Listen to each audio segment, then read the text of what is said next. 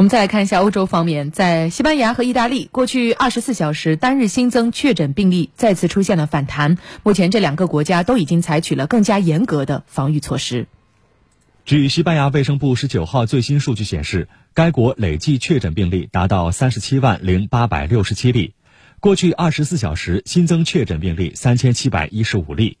尽管西班牙在全国范围内实行强制佩戴口罩令，但根据欧盟数据显示，西班牙在西欧地区的新冠肺炎累计确诊病例数以及过去十四天以每十万人为基数进行统计的发病率都是最高的。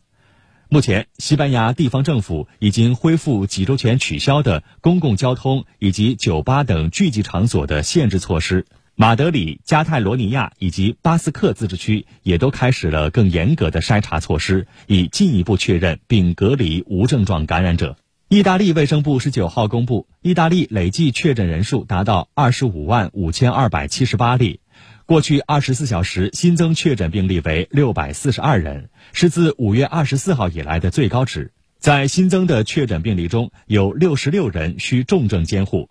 意大利自上周开始，对从西班牙、希腊、克罗地亚等疫情高危地区入境人员强制进行病毒检测。从十八号开始，接受检测人员已超过七点一万人。意大利政府部门表示，目前年轻人在酒吧等人群聚集场所仍有拒绝佩戴口罩的现象，呼吁民众严格执行防疫措施。